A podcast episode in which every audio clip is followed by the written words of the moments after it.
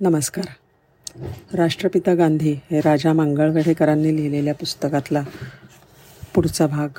गांधीजींचे वडील कबा गांधी आता थकले होते.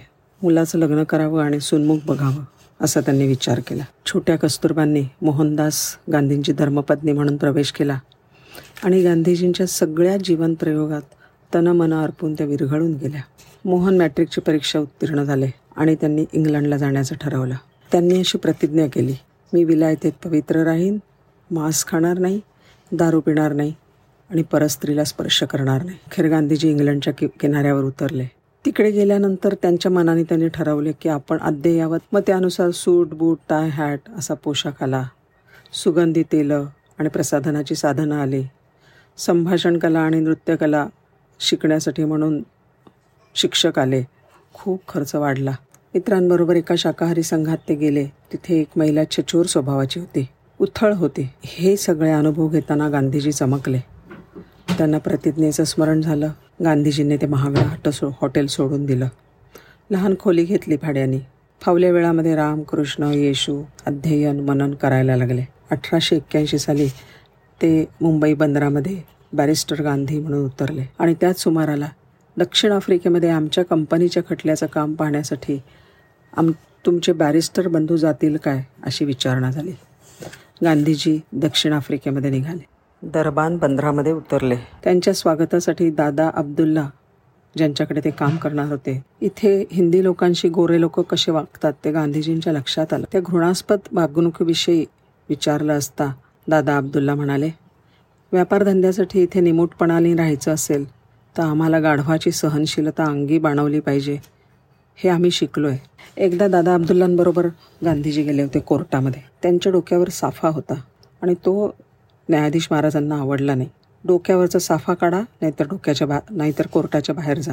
गांधीजींनी बाहेर जाणं पसंत केलं. त्यावेळेला अब्दुल्ला म्हणले हिंदुस्थानातल्या लोकांना इथे कुली समजणार येतं कुली म्हणजे हीन नीच व्यक्ती असं. हिंदूंना सरकारी कचेऱ्यातून साफा वापरण्यास मनाई आहे. हे ऐकून गांधीजींना वेदना झाल्या आणि रागही आला.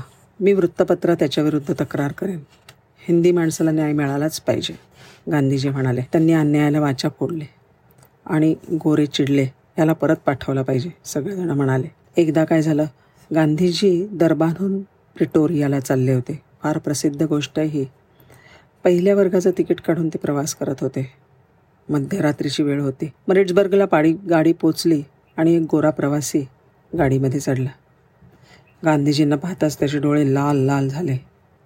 रागाने तो रेल्वे अधिकाऱ्याकडे गेला आणि दोघांनी गांधीजींवर शिव्यांची सरबत्ती सुरू केली.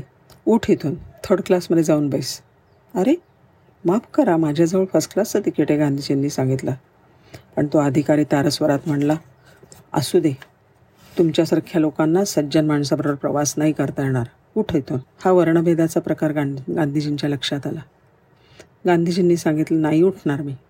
माझं प्रथम वर्गाचं तिकीट आहे आणि ते काढताना कोणी मला विरोध नाही केला. रेल्वे अधिकाऱ्याने पोलिसांना बोलावलं. जबरदस्तीने डब्याबाहेर काढलं आणि डब्यातल्या गोऱ्यांनी त्यांचं सामान डब्याबाहेर फेकलं. गाडी पुढे निघून गेली. गांधीजींनी सारी रात्र तिथेच थंडीत कुडकुडत अन्यायाला तोंड कसं द्यावं याचा विचार करत काढले. तिथून जोहान्सबर्गला जाण्यासाठी घोडागाडीची व्यवस्था होती. गांधीजींच्या तिकीट दाखवल्यावर सुद्धा त्याला गाडीवाना जवळ बसायला सांगितलं. वास्तविक त्यांचा अधिकार गाडीत बसण्याचा होता पण हिंदी आदमी वर्णभेद. त्याच्यानंतर जेव्हा गाडी थांबली तेव्हा चिक तिकीट चेकर आला आणि गांधीजींना ढकलून त्यांच्या जागेवर बसून गाडीवानाशी गप्पा मारायला लागल्या. काळ्या आदमीने आपल्या पायाशी बसलं पाहिजे ही त्याची उर्मट इच्छा. गांधीजींनी आपली जागा सोडायला शांतपणे नकार दिला. मग त्यांना ओढायला सुरुवात केली. त्यांना थपडाही लगावल्या गेल्या. पण गांधीजींनी काही न बोलता गाडी हाताने पक्की धरून ठेवली. तिकीट चेकरचं ओरडणं अपशब्द मारझोड चालूच होती. हे बघून बाकीचे प्रवासी धावून आले. त्यांनी चेकरला बाजूला केलं आणि त्याला गाडीवानाच्या दुसऱ्या बाजूला बसवलं. वाटेमध्ये तो वा वाटेल तसे अपशब्द गांधीजींना ऐकवत होता. जोहन्सबर्ग ला ते आले. तिथे राहण्या जेवण्यासाठी अनेक मोठमोठाली हॉटेल्स होती. पण कोणीही गांधीजींना जागा दिली नाही. कारण काय? तर ते काळे होते. गांधीजींनी वकिली वकिलीच्या कामामध्ये सत्यता आणि प्रामाणिकपणा या गुणांचा पुरस्कार केला. त्यामुळे दोघांचा समझोता घडवून आणायचा प्रयत्न केला. वर्षभरानंतर दोन्ही पक्षांचं कल्याण झालं. नाही तर कोर्ट कचेरीच्या पायी दोघांचेही दिवाळे निघण्याची वेळ आली असते. गांधीजींनी आपल्या व्यक्तिगत स्वार्थाची पर्वा न्यायापुढे कधीच केली नाही. सत्याची आणि न्यायाची प्रतिष्ठा त्यांनी सदैव प्राणपणाने जपली. धन्यवाद.